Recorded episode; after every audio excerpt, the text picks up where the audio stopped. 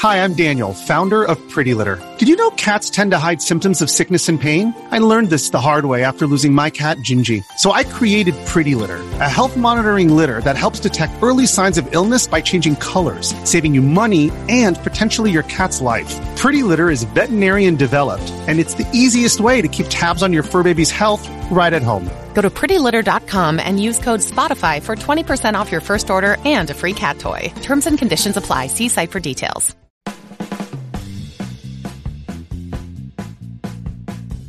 Hey everybody, it's Lon Seidman, and it's time for your weekly wrap up. And I want to begin first, as we always do, by thanking our newest Patreon supporters. We have Robert Stroud, Patrick Holmstrom, Rainer Hogelmeyer, and Dave Flannery, who gave via the tip jar. I want to thank everyone who's contributed this week, as well as everyone who has contributed over the last couple of years, and everyone who watches on a regular basis too, because all of those things equal channel growth. And we don't have an advertiser this week on the wrap up, so we're doing another non ad, and we're going to go back to Blue Apron. And if you click my affiliate link down there, you'll get three free meals to try out the service. And the way this works is they give you a bunch of stuff to choose from every week. You can go uh, as little as two meals a week or uh, up to six, I believe. And the stuff gets to you in a box once a week, and you've got all the ingredients you need uh, to make some really good dishes. In fact, some of them might rival what you might get at a restaurant, even if you don't know what you're doing. Uh, the instructions have been very helpful. Uh, last week, I did the ancho beef tacos and spicy sweet potatoes. That was pretty good. Uh, the crispy chicken and fig pan sauce is on the docket for tonight. Uh, there's also a vegetarian dish that I got this week. They always have a couple of vegetarian choices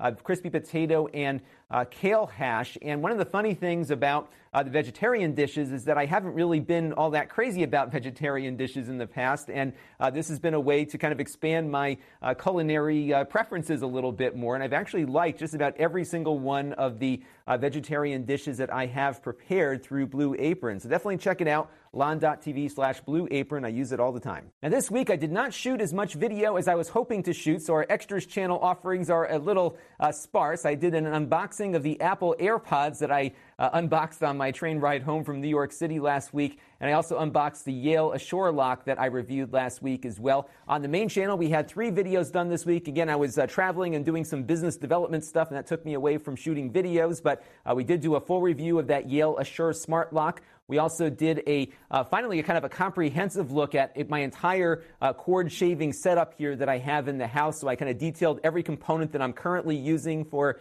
uh, bringing in live TV uh, into my network and recording it and playing it back later so you can get a full uh, sense as to everything I'm doing with that in that 23 minute video. This has turned into quite a uh, number of hours of content on this topic. It never ends because it's always an ongoing project. And I also went to PepCom in New York City, which is one of these trade shows that I attend every couple of months. And they had a couple of cool things at that show. It was a smaller one than they usually have because uh, in January is their big CES show where you've got uh, hundreds upon hundreds of companies there uh, that will be definitely going to in January. But uh, this was kind of a, a, smaller offering, but there was still some cool stuff that I saw, and I shared those experiences with you last night in that six minute and 42 second video there. And now it's time for a couple of things that are on my mind, and this is week number 37 of me doing this as a full time exercise. And uh, last week was a very challenging week from a production standpoint because I was gone uh, Thursday, Friday, and Saturday. I had business meetings here in uh, my home state before I left for the growing the channel. I've got some things I'm working on, and I also had an issue where the person who comes and cleans the house was cleaning the house on a day that she doesn't usually do it. So the vacuum cleaner was going for a full day, so that knocked out a day of production. So I tried to get as much done as I could in about a day and a half, and then I also was scrambling to get something done for next week uh, right before I met the train. So it was a really uh, cramped week from a time standpoint. And that's one of the frustrations sometimes that I have as a YouTube creator is that this is kind of an artisanal thing. It's almost like somebody that makes, uh, you know, one-off uh, arts and crafts kinds of products in that if I'm not here to make the video, it doesn't get made. And it's often frustrating when things interrupt my shooting schedule or I have to leave the office or get caught on a conference call for a long period of time. There's a lot of things that kind of interrupt the flow of things. And in order for the business to grow, I do have to take time off from shooting to uh, work on those meetings and whatnot. So uh, that's one of the, you know, one of the challenges you face here is that you don't often have as much time as you think you might have because there are other factors to the business. But uh, thankfully, I did get at least three videos up. I always try to get a minimum of three plus the wrap up every week, and I was able to get to that point. At the end of the month, I'm going away for a couple of days just for a little vacation, so that's going to uh, impact things a little bit too. So for next week, I've got to basically do two weeks of content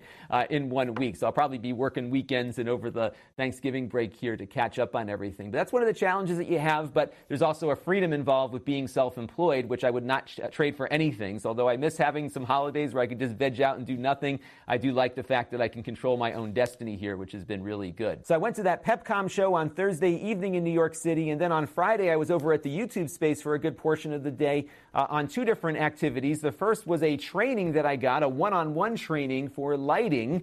Uh, lighting has been one of my biggest frustrations here on the channel. I really didn't uh, take that class in college. I took all these other production classes, but not the lighting class. And while I think I have the lighting good enough for uh, just getting videos cranked out, I was never pleased with it. I'm still not pleased with it. But uh, they connected me up with a, a, really talented director of photography that's won a bunch of Emmys, and uh, he helped guide me through the process of understanding some of the fundamentals. And we uh, kind of replicated my lighting setup here in the studio, and then uh, came up with some new ways to light everything that I think will look a little more professional without having to uh, make me look like everybody else. And that's been my big concern was still maintaining this uh, weird thing that I've got going on here that seems to be working. So I think I've got a good solution over the next couple of weeks. I'll be slowly making making some changes. I do have to buy some new lights and some new equipment to uh, get all of this stuff implemented, but I'm quite pleased where I, I think I really know where I want to go now with lighting and make it look a little better. So stay tuned. We're going to have some good stuff on there. And that's one of the great things about YouTube is that while there are a lot of frustrations when you're depending on your living from that uh, company and its big algorithm, there are a lot of nice things that they do for creators of all sizes, including having these YouTube spaces available. They do uh, larger trainings for smaller channels and they also have, of course, the production facilities there that you can use if you have 10,000 subscribers or more. Uh, so there's really some good things that they do for us, especially given uh, how hard we work on these things. And this was a great example of that. And then after that training course was over with, they reset the room and I had the tech creator meetup that I was talking about over the last two weeks. Had about 10 people show up, which was great. So we had a good uh, turnout of other people in the New York City area who are creating tech content. We're going to try to meet up on a regular basis now. It's one of these hands-off things where uh, the YouTube folks are there to help us, but really this is a uh, you know a creator-driven activity. And I'm thinking I might want to do these maybe quarterly or something. And uh, what I'll be doing is setting up a Facebook group uh, for tech creators that are in this general area. So if you're in New York City or can get there relatively easily, I'll be setting up that Facebook group and I'll uh, put a link to it down below in the description or you can email me at lon at lon.tv and ask to be invited to it. And uh, hopefully we'll get more people to show up to these events in the near future. One of the things that I was hoping to do over the, the long haul with this is that uh, we could create a, a kind of a, a scenario where if somebody goes in to create some content, some of the other tech creators come in to help that creation of content. There's a collaboration that's done and everybody can help each other shoot their videos as well. Because one of the challenges with the YouTube space is that although you've got all this great equipment, you have to bring a crew with you. There's nobody there to uh, do stuff for you. So this might be a good way for us to be able to take advantage of this great resource and uh, have a crew that can come in and we can all work on each other's videos while we're there. So that's my uh, my long-term plan. I hope I can find enough creators that are interested in doing that. And again, drop me an email at lon at lon.tv if you want to be a part of that. Uh, no subscriber minimum on the Facebook group. And in fact, the uh, meetup we had had a few people that were under the 10,000 that they were uh, stipulating at the get-go. So I think there's probably room for people with smaller channels here. And I certainly want to welcome smaller channels in because everyone who's big started off small. And I think it's really helpful to have a good mix of small channels and large channels to help each other grow. And now it's time for some news. And I want to give you my two cents on this whole Battlefront 2 controversy. And uh, as you all know, I like to play games, but I don't have a lot of time to play games anymore. So usually I pick a game or two a year and I really put some time in on it. And I was really hoping to do that here with Star Wars Battlefront 2, but I've decided not to purchase the game uh, based on EA's business practices related to it. So the bottom line with this, if you haven't heard what's going on, is that uh, the first Battlefront game, which I also purchased, ended up costing about $100 when you factored in all the uh, add-on expansion packs that they had and everything else. And players felt like, you know, it was a good game, the graphics were nice, but it was very limited in its overall gameplay. It was a multiplayer only game. There wasn't a lot of depth to it. There, there was a couple different game modes, but uh, really, I don't think rose to the uh, value of what they were charging for it. And when they announced Battlefront 2, they said to players, hey, we understand you all paid a lot of money for the first game. That was our first effort. We want to reward that with a new game that's not going to have any add on packs. You're going to get the full experience uh, for $60. And a lot of people were very excited about that, myself included. But then it became apparent that, of course, they had another plan in mind, which was to uh, factor in some microtransactions that uh, players could do to get themselves ahead in the game. But some of those microtransactions involve the equivalent, in my opinion, of gambling, where uh, you're paying for these virtual crates, and uh, inside of the virtual crates might be an item that will give you an edge in some of these multiplayer battles. And uh, it was also some microtransactions involved with unlocking some of the uh, hero characters that you might want to play in the game. And it was possible to unlock those on your own, but you'd have to put in many, many, many hours, sometimes as much as 1,200 hours by some player estimates, to really uh, get everything that you want that you should have paid for in the first place to actually work in the game. I don't have that kind of time, and I really don't believe in uh, these microtransactions and playing uh, gambling loot crates or anything like that. So I ended up deciding not to buy Battlefront 2 this week when it came out because I, I just feel like it's not a $60 game. It should be maybe costing less than that if their plan is to supplement with microtransactions. Now, what's happened though is that uh, Disney's brand manager apparently called Electronic Arts, who uh, is making this game, and told them to turn it all off because they're hurting the Star Wars brand here as a result. Uh, this was a big story. It's made its way out of the gaming press into the mainstream press. Many uh, publications have talked about this, and it really uh, hurts Disney right now because they're promoting The Last Jedi, which is a movie that releases next month that is hotly anticipated. So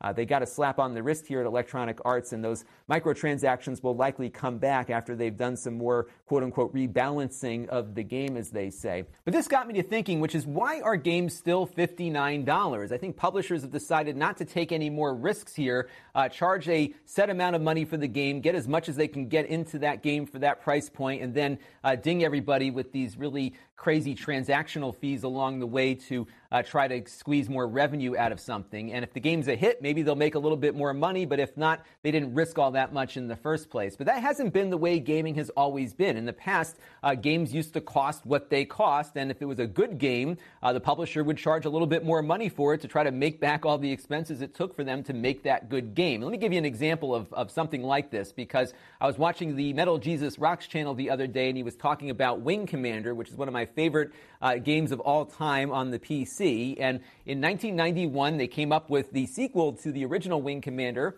called Wing Commander 2. And at this point, the game had a huge fan base. People were really excited for this game. They put a lot more into this game than they did in the first one. And they charged in uh, 1991 about $50, $49.99 for the game. And uh, they added some new features for people that had the hardware, uh, namely a sound card and enough processing power. And you could get full speech while you were playing the game. So the characters would shout at you while you're in your space fighter. It was totally awesome. Uh, people hadn't seen anything so cool before. It was almost as good as uh, a Star Wars movie, at least for us back at that period of time. Excellent game. Uh, $75 in total cost when you factor these two things together. And if you look at the uh, 2017 equivalent cost when you factor in inflation from 1991, uh, this game was about $137 in today's money. That's a lot of money for a game, but you know what? It was a good game. It was really well put together. The publisher knew what we wanted as fans and really uh, gave us something that I felt at the time was worth the money. And it's a game I still play every once in a while on an emulator now. It's a fantastic title. And then they added on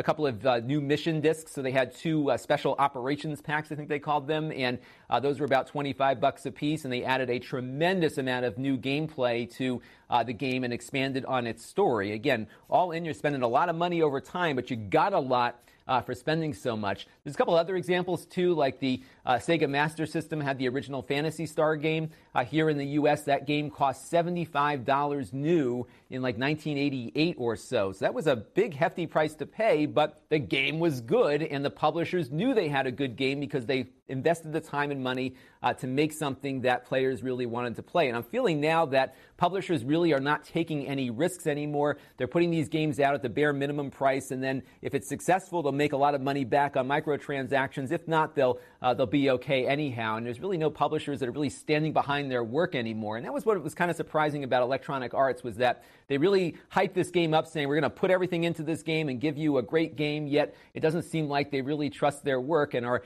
uh, hedging their bets on the fact that they can make money off of these additional microtransactions later because they don't want to charge what the game really should cost. And maybe they should start thinking about doing that. I'm of the opinion that a lot of gamers would pay more if the game was good and worth the money, but uh, this is the era that we're in apparently. And now it's time for some Q&A from you, the viewers. And our first two questions come in from Dustin and Jose. Uh, these are a follow-up to my cord shaving summary video that I did uh, last week, and they were uh, wondering about HBO Go on the NVIDIA Shield because uh, if you have Comcast like I do, uh, the HBO Go app on its own does not work because Comcast won't let you use it. They are just a terrible company, and this is one of the things that they do to make your life miserable. However, there is a workaround, which I should have mentioned in the video, which I'm going to show you now, and that is uh, to use your mobile device with the Chromecasting option. So if you have an NVIDIA Shield or other Android TV device, uh, they will show up on your network as a Chromecast might, and you can use that feature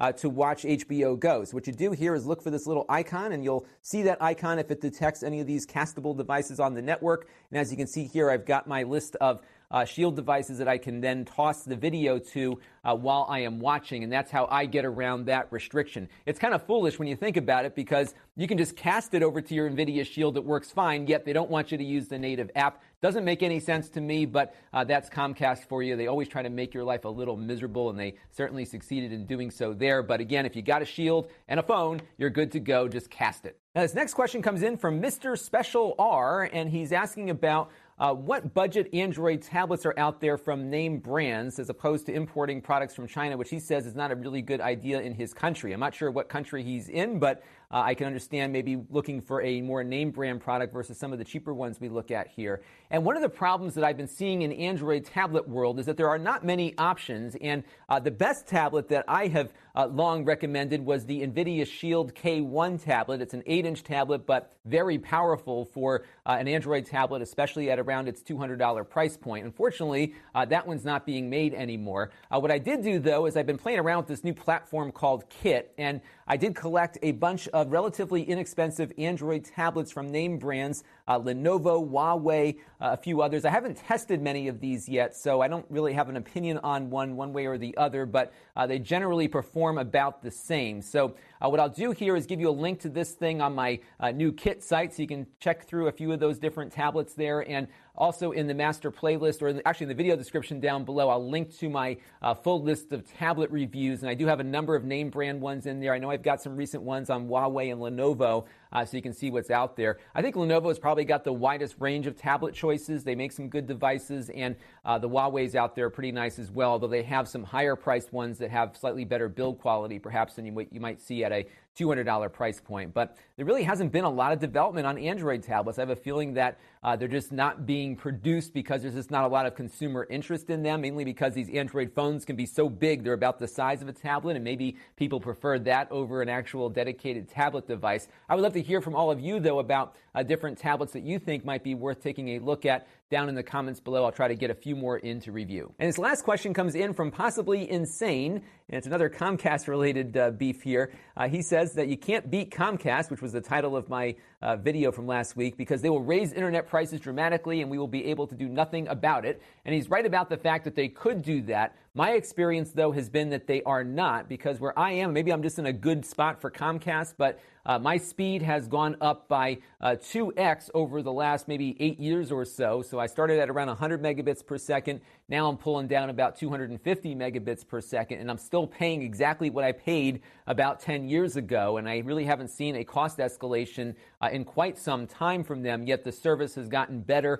It is more reliable where I am. I know I'm talking about Comcast here, but uh, believe it or not, even though they have no real competition where I live, uh, they do a pretty nice job of getting my service to work properly. And that might be a unique situation. I know a lot of other people have uh, other opinions of the company, but uh, my experience has been good. However, I do think we need more options for internet, especially in places where I live, where it's very difficult to bring broadband internet to people. And uh, I'm very fearful that at some point Comcast might just decide to hit a button and charge me a lot more money. A lot of you have been discovering now that they're putting on data caps that uh, impact your ability to stream things from other services. So there's a lot of things that they're doing uh, to make it more difficult. But so far, it's been a good experience for me. I just wanted to make that clear that although I do think the company has some horrible business practices, uh, my experience with them here has uh, largely been a good one. But I will always be vigilant about that statement. So we'll be on the lookout for anything else that comes up. My Q&A for all of you this week is that we're getting into the holiday season. I always like to do a top five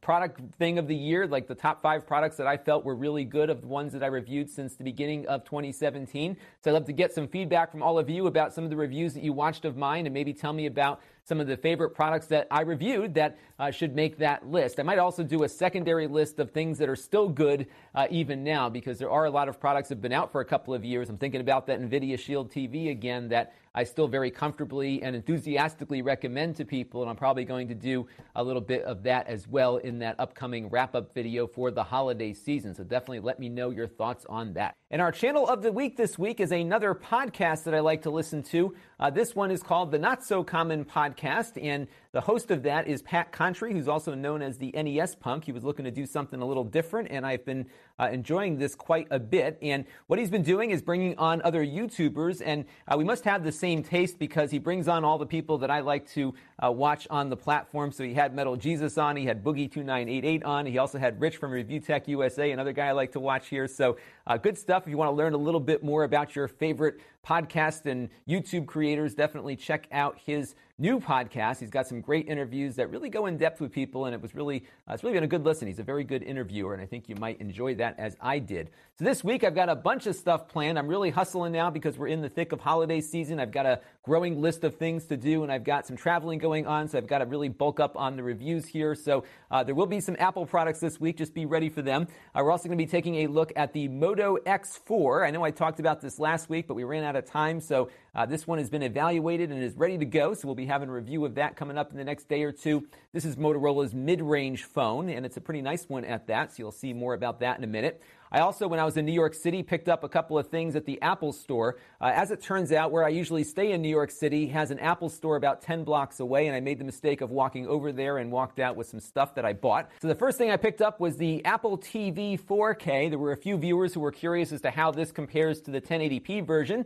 so we'll be exploring that in a review, and then I'll point people at the original review because that's largely still relevant uh, for the product here. The other thing I bought, which I was really surprised about because I, I liked it a lot more than I thought I would, uh, are the AirPods. They're not cheap; they're about 160 bucks or so, but uh, these are wireless headphones or earbuds that connect up with your Apple devices, and it's a pretty nice experience actually. And I'll be uh, doing a full review of these. They work beyond just the Apple ecosystem; they're Bluetooth compatible, but uh, pretty nice little earbuds if you're looking for something portable. And we'll, we'll be exploring that a little later in the week. I've got a bunch of other stuff coming in too, so don't worry. It's not just an Apple week. There's just a bunch of stuff that I got to figure out uh, timing on. So we'll have a good mix of uh, brands this week. Now, if you want to help the channel, you can. You can go to lon.tv slash Patreon and make a, a, monthly contribution to the channel. We also have the tip jar set up at lon.tv slash tip jar if you want to do a one-time contribution. And of course, we're taking PayPal if you're overseas from the United States at lon at if you want to help out the channel that way.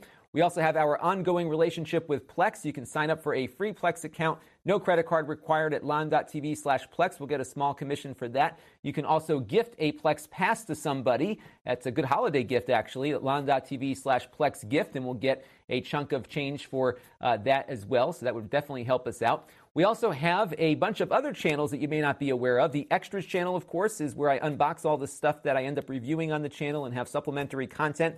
I, just like Pat Contri, have my own podcast right now. It's mostly this show, but at some point I do want to do a, a longer form podcast that might be better in audio form than just a, a long YouTube video. So just uh, subscribe to that on your favorite podcaster uh, podcatcher, I guess. Uh, we also have the snippets channel. I think we're going to rename this to highlights. Corey had a good idea earlier uh, today that snippets might not be the best description for it. Highlights might be better because we are pulling things out of uh, my other videos and putting them into a searchable form for that channel. So uh, that one just got monetized. We're going to be doing a lot more with that, kind of pulling out portions of this show and some of my reviews for that. So uh, look for that. The VidMe channel is mostly the same as the Extras channel. And then, of course, we've got my live streams, uh, which you can find at lon.tv slash live streams. Those are archived. uh, after we get through the Thanksgiving holiday, I will probably come up with a game plan on the live stream that I keep talking about. But as you know, timing is always difficult, and I'm just trying to get the right time. I do appreciate everyone's feedback last week about the best time to do a live stream. I'll be taking that into consideration when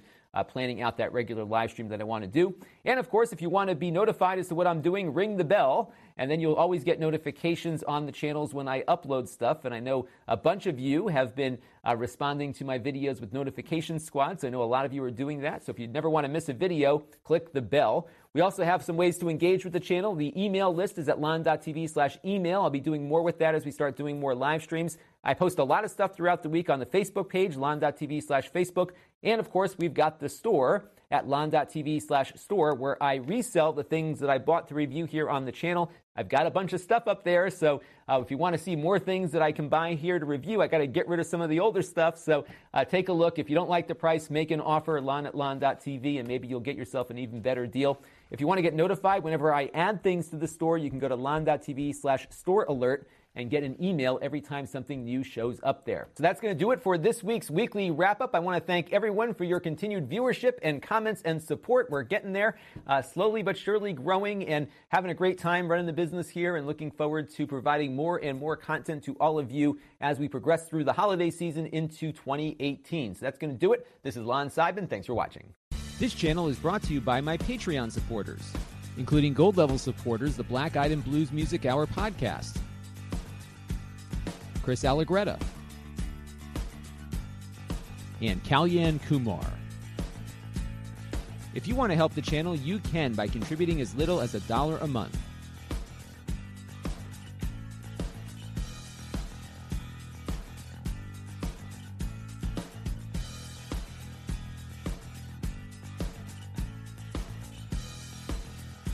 Head over to lon.tv slash Patreon to learn more.